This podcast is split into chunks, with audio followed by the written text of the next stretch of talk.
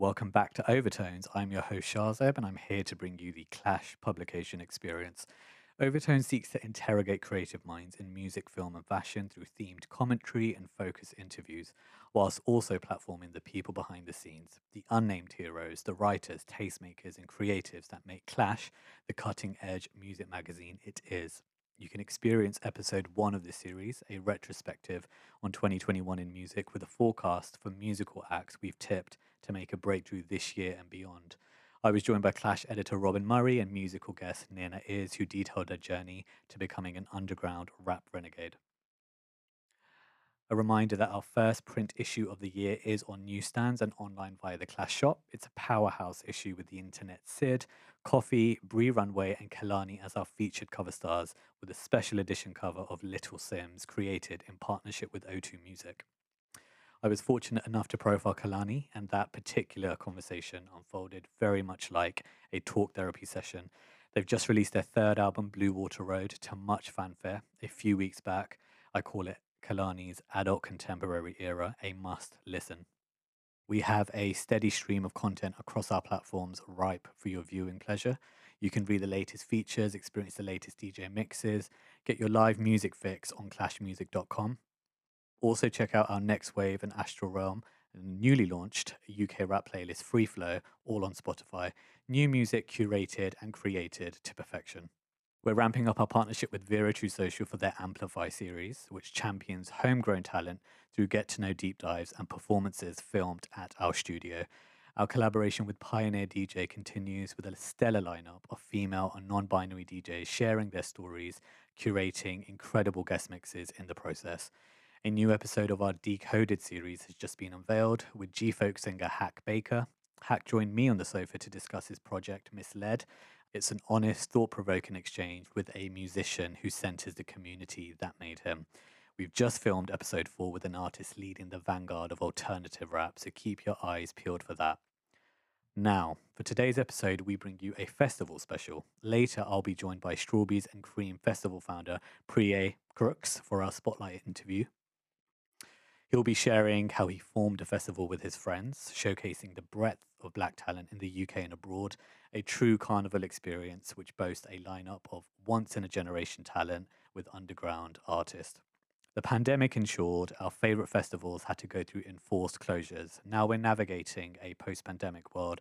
Festivals are making their comeback, and the live music scene is returning with vigour and passion once again and we need someone with a finger on the industry pulse, someone charting an industry forever in flux. That person is Chiara Wilkinson. Chiara is a staff writer at Time Out, a go to conduit for what's happening in the nightlife and live music scene.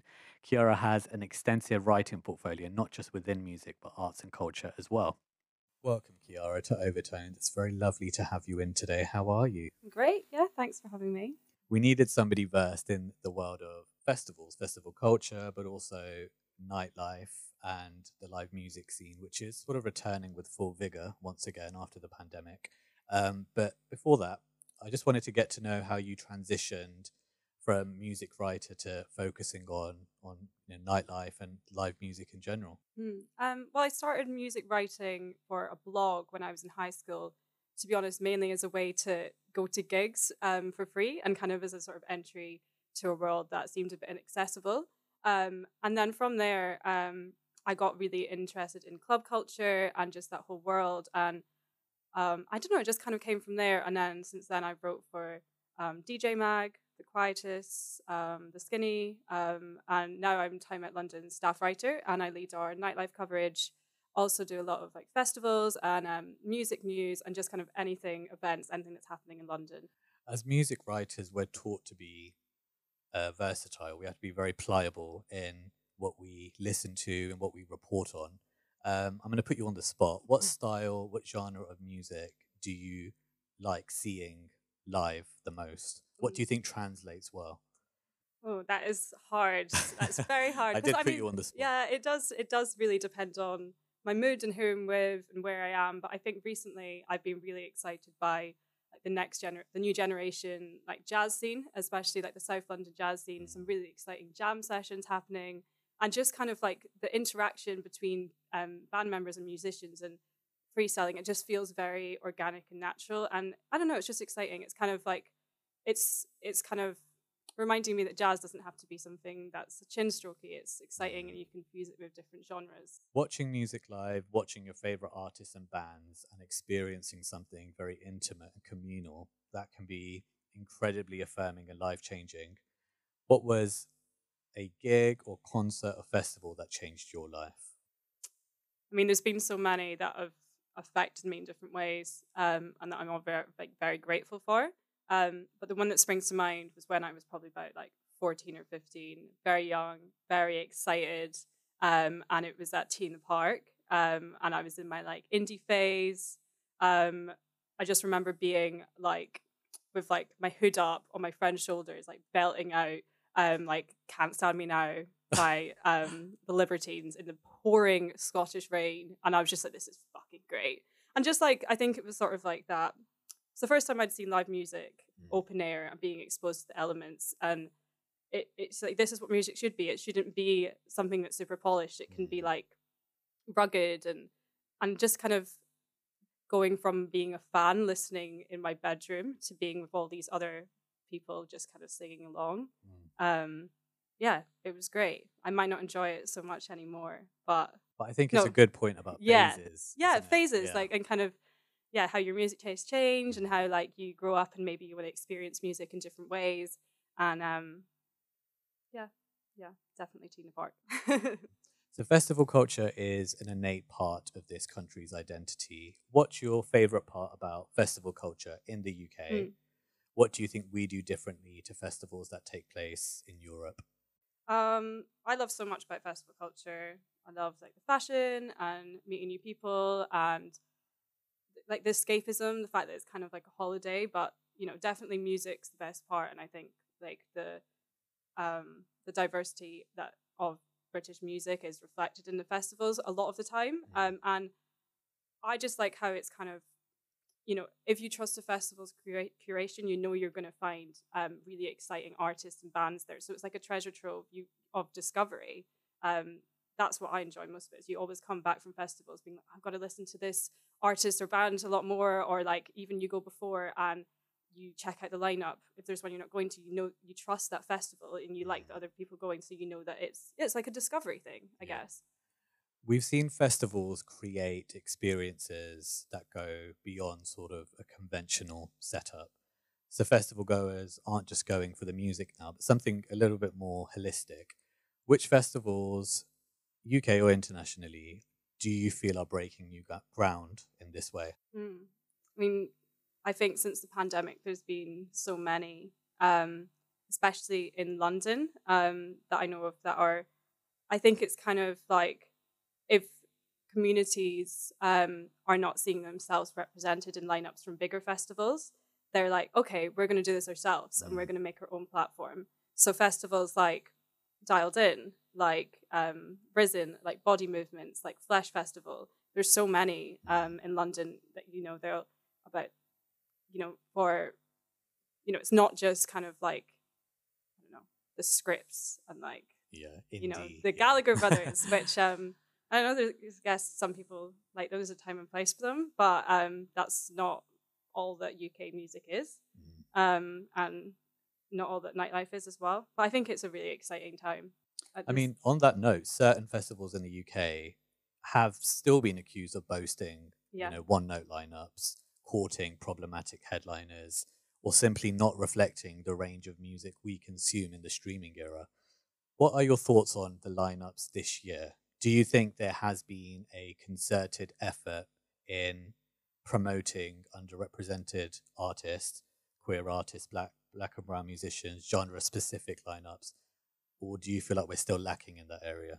I think there's still a lot of work to be done, especially with the big kind of blockbuster ones. Um, but there has been improvements. I think that um, you know the pandemic definitely there was a lot of conversation during the pandemic with Black Lives Matter and um, about kind of women's safety um, and diversity and inclusion. And there has been some. I mean, if you look at like Glastonbury and Primavera, like they're you know they've got great like gender split. Absolutely. Um, Primavera is amazing. Yeah, I'm going in. Um, You're going June, and I'm so excited. I'm very yeah, jealous. I'm not going. Very excited. I feel like, yeah, it's going to be a good time. Um, but yeah, I mean, it's not reflected in everything. Mm. Um, but there's also so many festivals that there's like probably I think there's about over a thousand festivals in the UK a year now. Which I is, just feel like for some festivals, unless you have a really marked identity, yeah, how do you stand out? How do you stand out? Yeah, I think that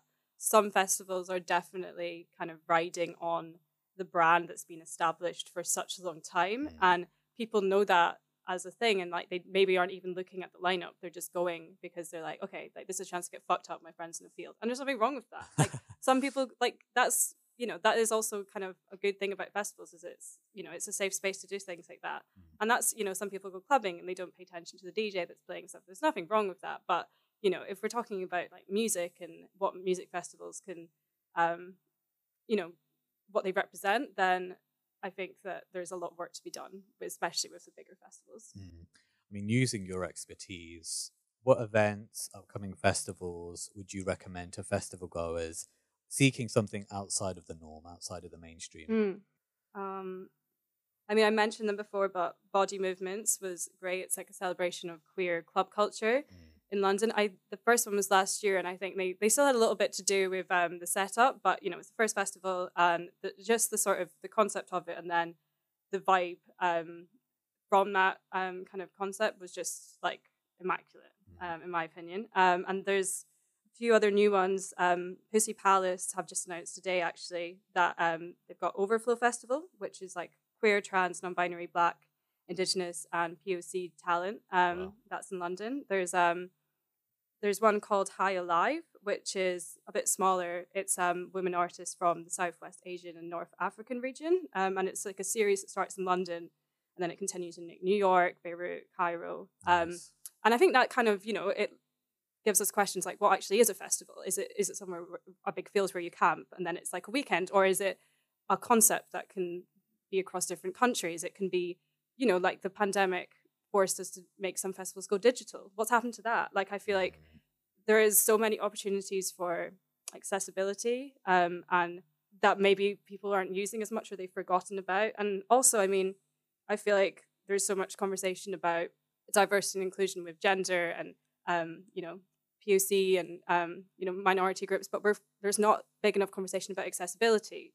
Like you know, um, yeah, there's not that big a conversation about accessibility in festivals. It could be louder. Um, you know, how can we make them more friendly for people with impairments or have trouble with mobility? As someone who's written extensively on this, do you think we still have far to go in terms of festivals cultivating truly inclusive and safe spaces for festival goers? Yeah, we definitely do. Um, and what I think is sad but also inspiring in ways that there's lots of projects that um, are being set up um, for especially by women who are concerned about safety and they still want to have a good time. So there's a campaign called Don't Be a Creep, which is run by um, Ruby Savage, and that's kind of like a poster campaign and just like a really fun way of messaging, reminding people to check themselves and to check their mates. Mm. Um, there's an app called Where You At, and that's was made for like clubs and also for festivals, spaces that won't always have good um, service. Um, and that's when it's basically kind of works in a find my friends sort of way where you can kind of keep track of your friends and stuff like that. But it is sad, like, why do these things have to exist um, in the first place? Like, there needs to be, you know, more people in hand that you can speak to if you feel uncomfortable at festivals. There needs to be more drug testing facilities. Um, there needs to be, you know, accessibility. Like I said, there also needs to be more um, schemes in place to like open up festivals to people that you know they deserve to see this sort of culture but maybe they're on a lower income you know more free and discounted um, tickets for people there's so much that could be done um, but i think what you said before about um, you know festivals being you know completely separate from politics and other forms of society i just think like if that's kind of where fest people think festivals should be going i don't want to be part of it because mm. you know festivals have always been counterculture. That's where they were born. And that needs to keep happening because otherwise, what are they? They're fucking boring. Mm. yeah, and homogenous. Yeah. Um, you did answer a part of this question before, um, because there are so many festivals out there. Chiara, which festivals are you looking forward to personally? And you're allowed to name some guilty pleasures. It's absolutely Oh yeah. Um, guilty pleasures. Maybe this isn't even a guilty pleasure, but um, yeah. Why? Why do we have guilty? Yeah, why is pleasures? guilty we could just enjoy something even unabashedly. exists. Yeah. Um, but Mighty Hoopla is like a really Mm. fun, nostalgic lineup. And it's just like a big, it's big fun party. There's no pretense. Like I'm really looking forward to that. Who's this on the lineup? I saw, I saw like, my girl this- Katy B on the lineup. Yeah, like the right? OG Yeah. Sugababes. Yeah. Yeah. I mean, it, I think it would just be so much fun.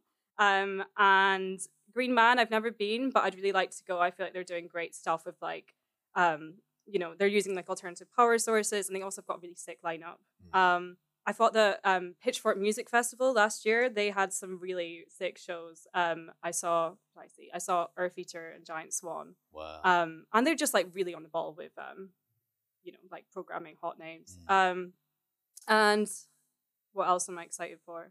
So many. Um, which festivals? You know, I feel like because it is such a saturated market. yeah. Are there any festivals doing like innovative, truly innovative, groundbreaking work that goes beyond the lineup? You know, Mm. immersive, audiovisual. Any anything you would would recommend along those lines?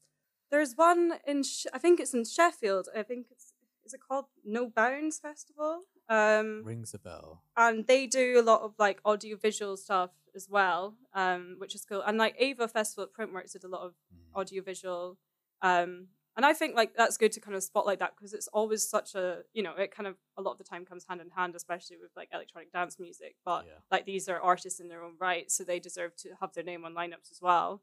Um, I think like I'm really enjoying when festivals have got like um, talks and panels and stuff going on. I think like you know it's good to use these spaces to talk about you know the industry and um, just issues in life. um, yeah, um, I'm also really looking forward to We Out Here this summer. I went last Mm. summer and um, they had just such a such a great like new generation like jazz and soul artists, and then um, a lot of really fun like club um, electronic DJs and producers um, at nighttime, and it was just a beautiful place. It was it felt clean, nice crowd. Um, but I also think you know like tastes change when, with age, don't they? Like, Absolutely. yeah, I don't know if I'd enjoy moshing and losing my foot at T in Park.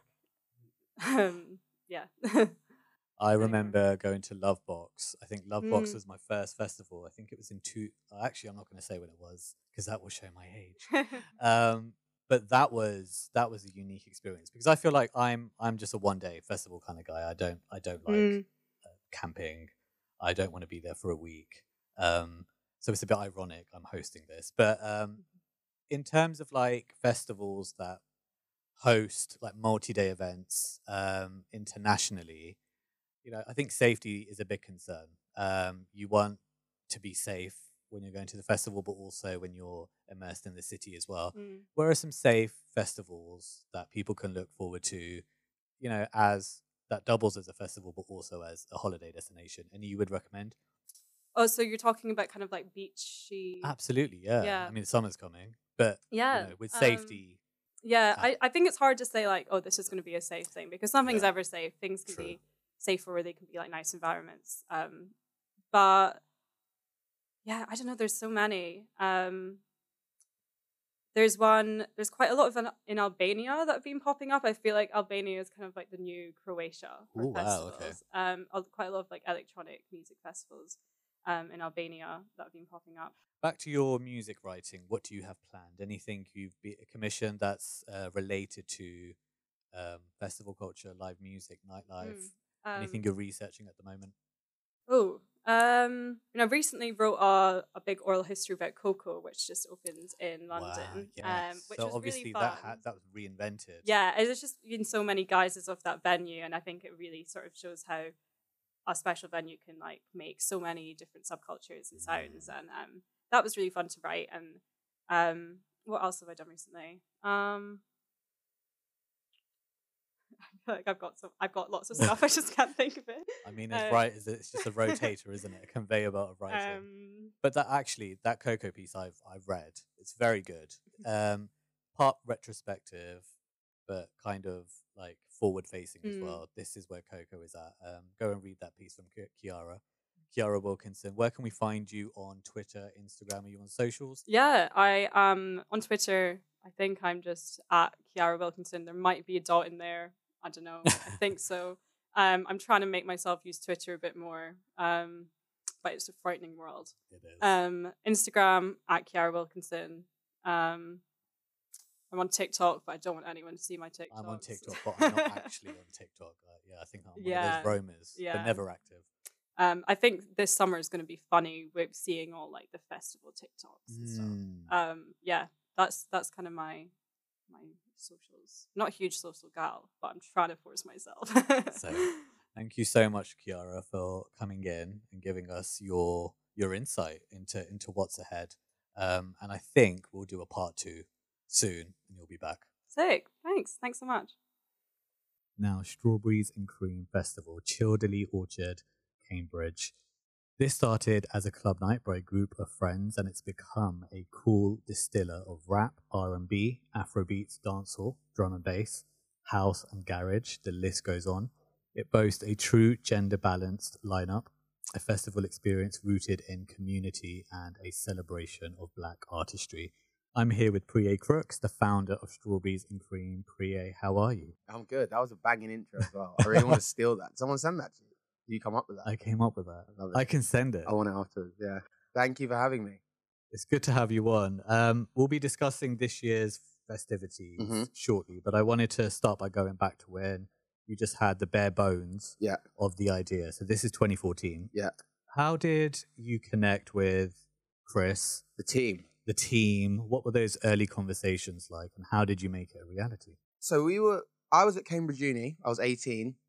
I went to study politics, which was I always say was the subject I was least bad at, and made my, made my mum happy, which is why I went.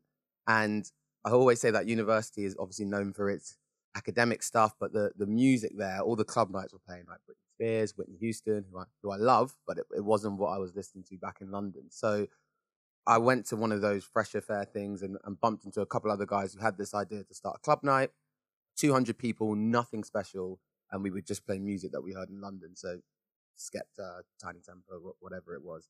And and that was the setup for a year. And and we used to take one pound commission from every ticket that we sold. We didn't get to more than kind of 200, 300 people for that those first 12 months. And but what we did do is we started working with all the other kind of, I guess, parts of Cambridge City. So the locals, Anglia Ruskin University, and we started building up a little team from all those communities. And at the end of that year, we thought, why don't we just put all those communities together, put something on in the garden, and that was kind of fundamentally how it started. You're also an A&R at Sony. I am, yeah, which So is that- where I should be right now, but don't, don't tell anyone. I think that lends itself very nicely Mhm. to, I guess, finding the next big thing in music. Yeah. That's what the festival does so good. Yeah. Um, and it gives them a platform. That's essentially what Yeah. Strawberries and Creem is, right? Absolutely. Well, I mean, I, I always wanted to go into A and R, so I, I guess doing the festival was one of the ways I could get that job. But I think also to be very like I'll be really transparent this whole this whole time. But like we were at that time, we didn't have enough money to be booking Rita Ora or or Right. Tinie. Mm. So our our niche and our way of kind of becoming competitive was could we find people and book them knowing that they were going to blow up six months later. So I remember it was 2017. We had a really I'm going to say lucky year because we didn't plan it that well, but we booked J Hus and AJ Tracey. This is before they were big. Oh, this was just before Huss won his Brit. Wow. But did you see? Okay. And I think it was maybe a year before AJ did Ladbroke Grove or a year or two, but like not much money at the time. But they they started to blow up in those months that came. We actually did Skepta the year before, Mm. just before he did Shutdown and just before Kanye brought him out of the Brits. Wow. So it was those two years back to back where we we booked artists for, for reasonable prices at the time, and then they really blew, and that was what allowed us to sell you know more tickets than we probably should at that time. Mm. There's more of you within Strawberries and Creem team. Yeah, we don't need to talk about that. We'll I'd say we'll get. I mean, you, they're all integral to upholding this Absolutely. marquee event in the festival calendar.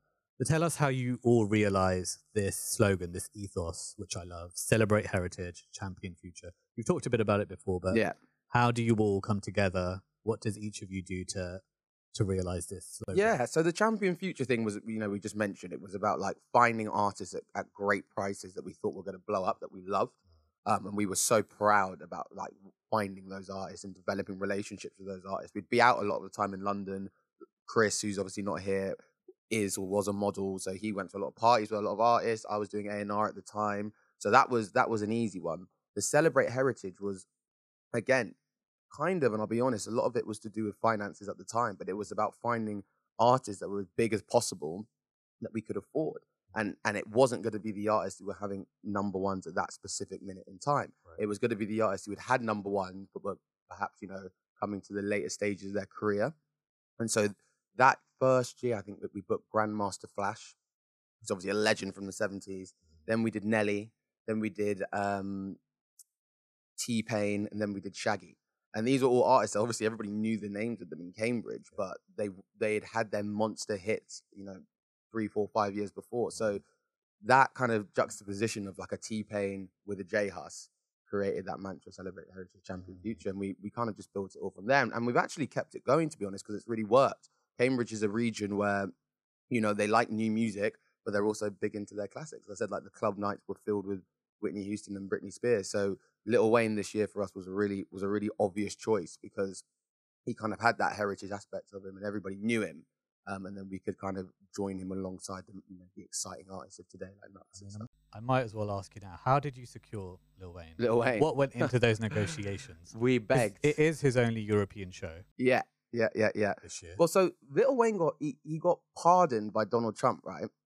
right. Last two years ago. Okay. Yeah. So he's not being allowed to be here for, for whatever reason. And um, no one noticed that he'd been pardoned, to be honest. And there was a long list. I don't know if everyone remembers, but like Kodak Black was on the list. There was loads of guys in, in and outside of music. So we started to think, well, if he can come here, maybe it's worth just reaching out. So we reached out to his amazing agent and his team. And they were like, yeah, like technically speaking, he can he can come to the UK. So we were like, and you know, Snoop was like, there was loads of artists on that list, and so we were like, great, let's go for it. We spent four and a half months negotiating, um, and we ended up getting him here. I mean, that's insane. I think what's remarkable about Strawberries and Creem is you managed to sustain the event during the pandemic. So Yeah. you were just one of a handful of festivals that operated in 2021. Mhm. What went into sort of the work to ensure it was safe in this climate? Yeah. What were the challenges? How did you overcome that?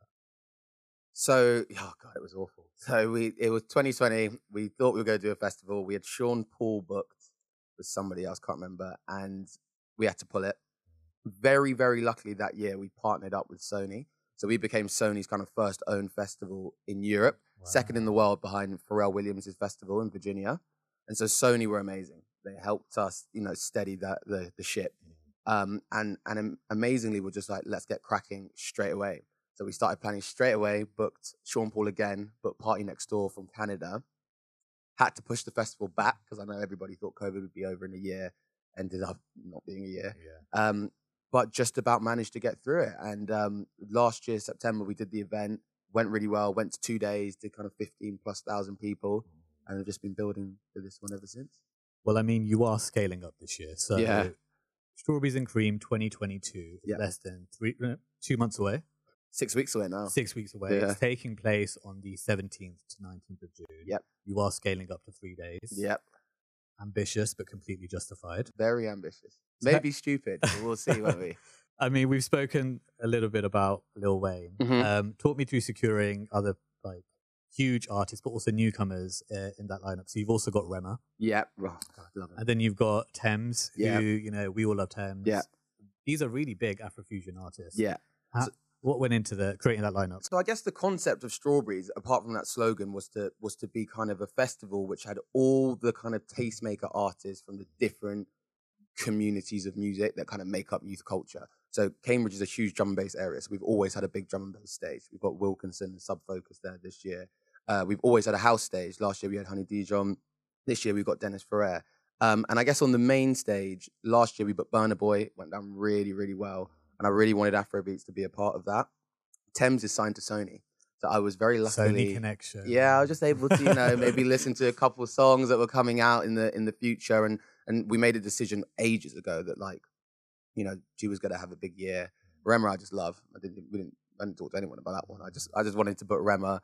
Um, but yeah, it was just to hit all the verticals of of you know what young people listen to. So R and B, we booked Ella Mai, who dropped her album today, um, which I was listening to on the way here, and is great.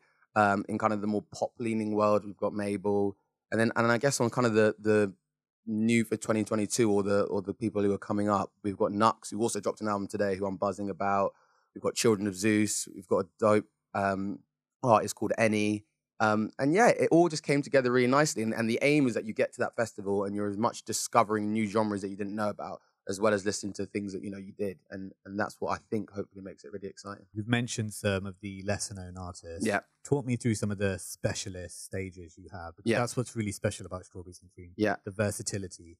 Definitely. So we introduced last year an all-female carnival stage, which is actually, if I, if anyone comes to the Strawberries and Creem this year, that's where I'll be the whole day. Um, it was last year. It was with Clark's, the brand, and they kind of brought 18 um, women down to, to to basically play carnival music on a carnival float, and it was amazing. So this year we just wanted to do it again. Obviously, it's three days now, so there's even more artists. And the special guests coming out on that stage are Katy B and Lisa Maffia. So that area is- Nostalgia factor. Oh yeah, man. That area is just going to be a real Notting Hill Carnival Mm. vibe, which I really, really like. Obviously, we've got drum and bass in the house stages we spoke about. Um, we were looking at introducing an amapiano stage, which may or may not come. We'll uh, we'll talk about that. mean, that would be that yeah. would be huge. Yeah, exactly. Check check the Instagram page in a couple of weeks. Um, but yeah, I think it's always just been about introducing new genres of music that are really exciting, and and so we've got that coming. Uh, and there's more to be announced in the next couple of weeks. I mean, you've answered this a little bit um, prior, but what does a festival Yeah. performance of this caliber do for artists that have no social traction? They're Yeah. very much at the beginning of their journeys. Like? Like, how big is it for them to be performing at Strawberries and Creem?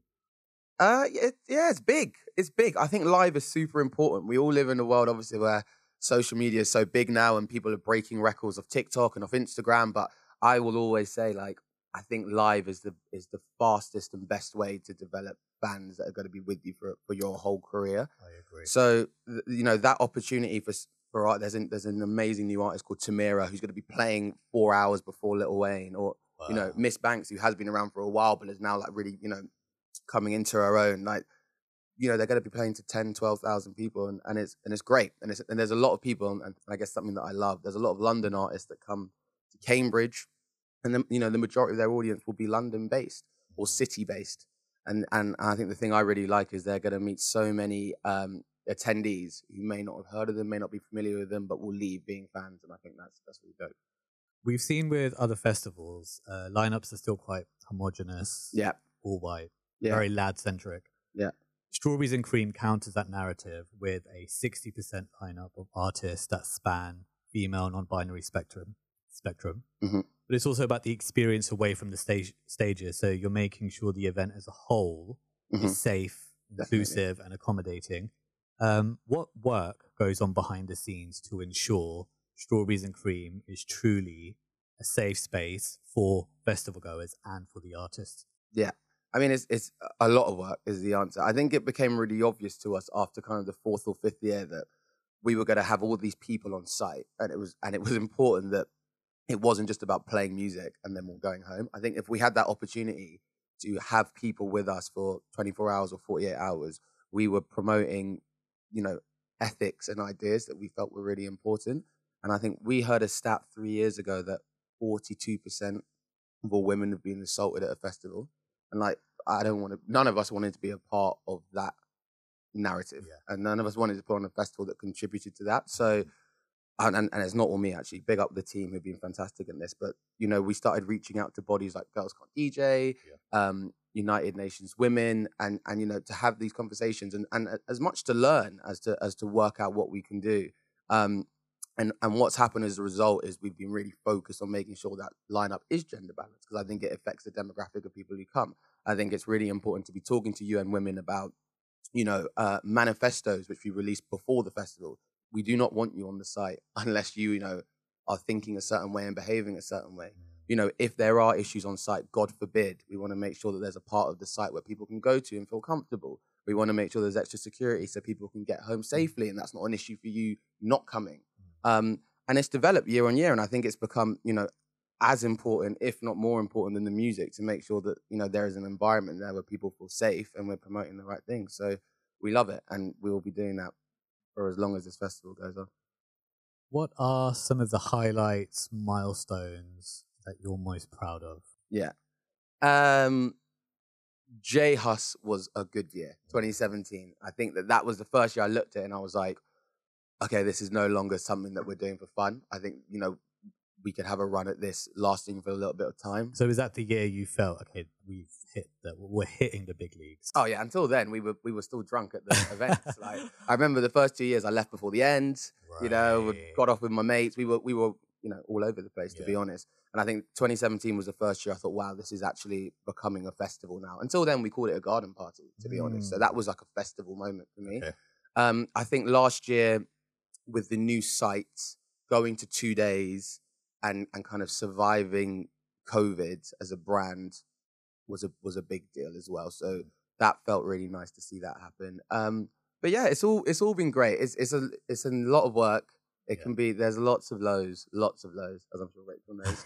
She's seen me very upset. Hey, Rachel. Hi Rachel. Um, but it's great and I can't complain and, and, and we love it. So You're already planning next year's festivities. we've Is that, already is that something you kind of uh, ascribe time to? Okay, we're not going to think about it until months from when this festival 2022 happens, or Mm. are you already? we've started booking. Wow. We've put our offer in for two headliners, which I will Obviously, exclusively reveal now. No, yes, no, no, no, yes, no, please. But no, we've yeah, because you know what? It's so competitive. There's so many festivals now in, in a very similar world of music, and these artists have you know got a limited amount of time, and also in, in fairness, to be honest, a limited amount of fans. So you know you can't really you can't book a headliner who's who's playing 15 other shows in the UK because you're not all going to sell the tickets as a festival. So you've got to go in. We're, we're starting to make offers earlier and earlier into the process now, so you can lock an artist in. This is how many festivals you know we want you to play. This is how much we can pay. This is what it's going to look like. Um, I remember we used to book. We used to take kind of a month off after the festival, chill, party, whatever, and then start working. But now, yeah, we're booking headliners before. Well, I, I guess over a year in advance. So that's how it's going. That's the reality, isn't yeah, it? yeah, definitely. Um, okay, final moments. Where can we go to purchase tickets? Are they? Um, I mean, are they still available? Is it sold out? They what are packages still- are there? They're still available. Okay. They are on the website, which is www.strawberriesandcreem.com, or you can go through Ticketmaster. Um, as I said, there's day tickets available Friday, Saturday, Sunday. So Friday, Ella Mai gets Rema. Saturday's Lil Wayne, Tion Wayne, who I've not spoken about, who's flying obviously at the moment, and Mabel. And then Sunday we've got Tems, Knucks, David Rodigan, amongst a host of other artists. Um, but yeah, they're available. So come down, have a great time. It should be sunny. The rain's not So I was going to say height of the summer, manifesting good, good weather. Absolutely. Lots of stages, an opportunity to discover new music as well as see your favorite artists. Um, and a lot of weekend offerings this year and, and, and experiential kind of activations, which we've never done before. So Right. we're working with a whole host of brands this year from Kick Game. Obviously, we've spoken about United Nations Women. We've got I'm Just Bait there as a media partner who's got some exciting things going on. Nice. Um, KSI and the Sidemen's vodka brand, XIX Vodka, are there in force. Um, there's loads of stuff happening, and all of those guys have their own little activation. So if you don't necessarily want to listen to the music at any point in the day, there's other things happening. I think that's the key thing about festivals. This, like at this point in time, is that there is real versatility and variety. Yeah, It's not only about seeing an artist on stage, but the whole experience. It's it's kind of like a mini break. absolutely. And we've always been clear about that. We never, and this is with no disrespect to any other festivals, but we never wanted to be a concert in a field mm. with one food option and you go there and you watch your artist and you go home. We wanted this to be for the Cambridge locals a kind of their own festival and experience of everything that's great about that area of the UK, but also for the Londoners and, and the people coming from outside to feel like it's a break and a getaway. And I don't think you can do that with just music. You know, so we, you know, we've got yoga going on, we've got sip and paint going on. There's mini golf, there's an amusement park, um, there's a Notting Hill Carnival street party, an actual we, Nice. we got in we got in contact with Carnival when actually funny enough during COVID when Carnival wasn't happening. And we're like, you know, obviously we're not two million people in the streets of London, but like, you know, we've got some people in can, Cambridge. Yeah, bring some of that experience. yeah, and you. so you know, there's there's all sorts happening throughout the day and the weekend, and I think that's what's gonna you know make it feel really unique. I was going to say final moments, plug the festival, but I think you've done that pretty comprehensively. I hope so. I might get in trouble. uh, thank you for coming on Preye. Thank you for having me, man. I appreciate it. And you guys should all come, by the way. We've reached the conclusion of our show. Thank you to Chiara Wilkinson and Preye Crooks for joining me today. Just a reminder the current issue of Clash is on newsstands. You can also order from the Clash shop or get all the interviews directly on your phone with our digital reader. Hit up our socials at Clash Magazine for all the latest features, video content, and more. I'll be back imminently with our next episode of Overtones, signing out.